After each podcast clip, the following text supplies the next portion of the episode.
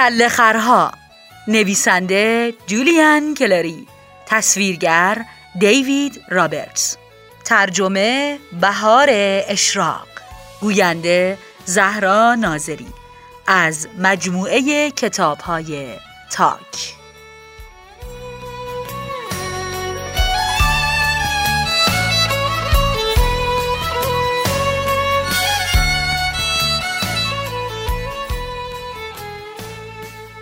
فصل چهاردهم. بتی و بابی وقتی از پنجره اتاق جلوی خونه به بیرون نگاه کردن به اون چه با چشمهاشون می‌دیدن باور نداشتن. اونا دیدن که میراندا و تونی به آرومی همراه آقای مکنومتی ناراحت به داخل خونه اون رفتن. هر دو با تعجب به همدیگه نگاه کردن. بتی پرسید تو همون چیزی که من دیدم دیدی؟ بابی به نشانه تایید سرشو تکون داد و گفت فکر می‌کنم به نظرت باید کاری بکنیم؟ نمی‌دونم آیا باید مامانو از داخل حیات صدا بزنیم؟ احتمالا و هر دو خندان از روی کاناپه سر خوردن.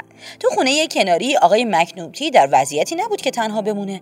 روی صندلی وا رفت و تونی زیر کتری رو روشن کرد. میراندا تندی از توی کالاسکه روی پیشخون آشپزخونه میپرید و برمیگشت و هر بار خرید در و رو روی پیشخون میذاشت. وقتی تونی براش یک فنجون چای آورد پیرمرد زیر لب گفت آه متشکرم. تونی سرش رو به نشانه تایید تکون داد و به آرومی شونه آقای مکنومتی رو نوازش کرد. میراندا توضیح داد.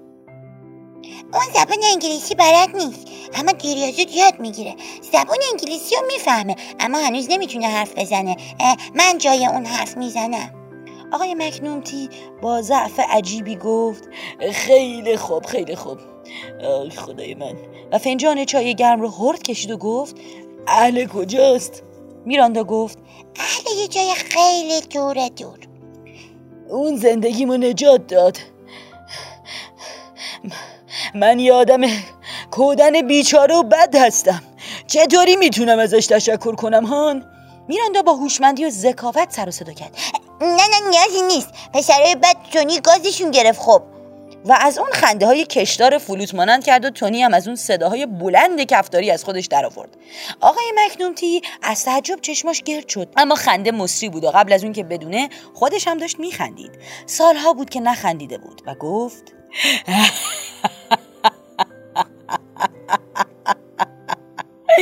این پسرا مرتبه بعد که خرید کسی رو میدوزدن قبلش خوب فکر می‌کنن و پشت سر کرده اونا هم حسابی جای گازها میمونه. حمام و دستشویی رفتن برای اون پسرای شرور خیلی سخت خواهد بود. با هم با صدای بلند خندیدن و دندونای تونی هم کاملا پیدا بود. آقای مکنومتی با حالتی تحسین آمیز گفت وای خدای من این دندونای خودته؟ من که متاسفانه شبها باید دندونامو در بیارم. بعد از اون که خندیدناشون تموم شد و چایشون رو خوردن تونی و میراندا فکر کردن که بهتر اونجا رو ترک کنن. هم آقای مکنومتی به نظر میومد که هیچ عجله برای تنها موندن نداره. برای همین میراندا در کالسکه پری تا چرتی بزنه. اون دو آدم برای لحظه ای پشت میز نشستن و به فکر فرو رفتن. آقای مکنومتی از این تعجب کرد که از همصحبتی با آدمی به سن و سال خودش لذت می‌بره. اون هیچ وقت کسی رو نداشت که باش گپ بزنه و یا پشت سر کسی حرف بزنه. برای همین چون تونی نمی‌تونست حرف بزنه اصلا ناراحتش نمی‌کرد. بعد از چند دقیقه پرسید دوست داری دومینو بازی کنی؟ تونی شونه هاشو بالا انداخت و تلاش کرد اون کلمه رو تلفظ کنه. رومرز! آقای مکنومتی به آرومی گفت دومینو. بازی دومینو رو بلدی؟ تونی سرش رو به نشونه منفی تکون داد. خیلی خوب بذار یادت بدم. من یه دست مهره یه جایی گذاشتم. یک ساعت بعد وقتی میرانده از خواب بیدار شد اون دوتا دوست سرشون رو روی بازی دومینو دلا کرده بودن و حسابی گرم بازی بودن.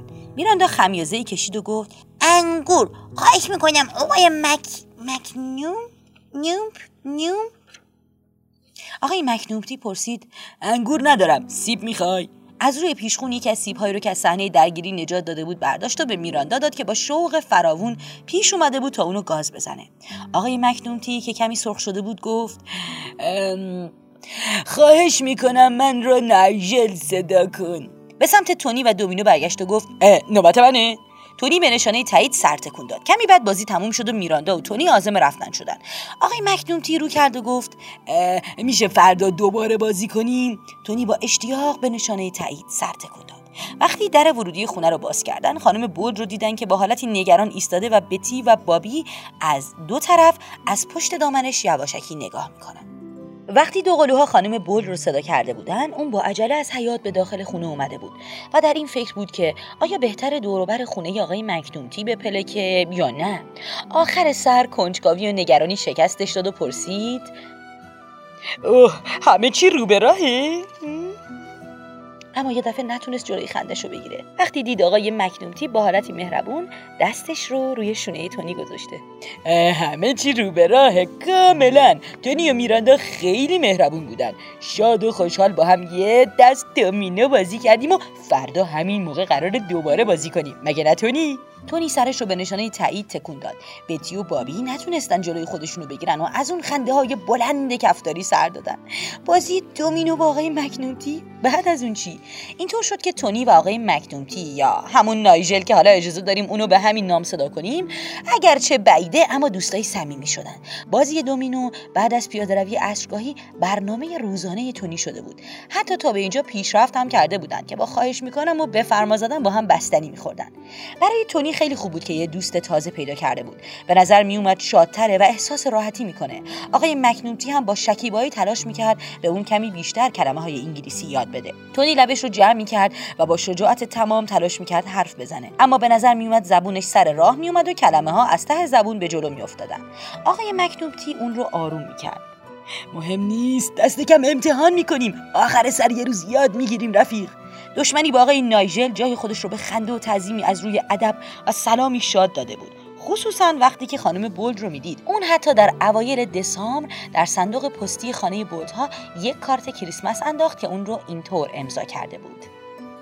برای همسایه شماره چهل و یک با احترام دوستدار شما همسایتون نایجل آقای بولد که کارت تبریک کریسمس رو روی شومینه میذاشت گفت خدای من تغییر 180 درجه این خیلی عجیبه.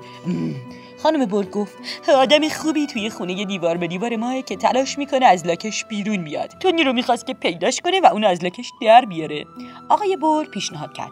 فکر می‌کنی باید برای شام شب کریسمس دعوتش کنیم؟ خب نیست وقتی ما دور هم بو قلمون نوش جان می‌کنیم. اون تو خونه دیوار به دیوار ما تنها بمونه نظر چیه؟ خانم بول گفت بله به مینی هم میگیم بیا چون پدر و مادرش قراره تمام روز برای بی خانمان ها سوپ بپزن. آقای بود نتیجه گیری کرد. آه اونا خیلی محبت دارن. خانم بود اشاره کرد. اوه همه اینا به این معناست که باید امسال بوغلمون رو بپزین که شک دارم به خوشمزگی سالای قبل باشه.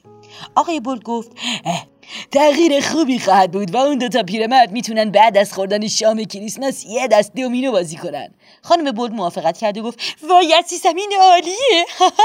و از روی رضایت نفس بلندی کشید.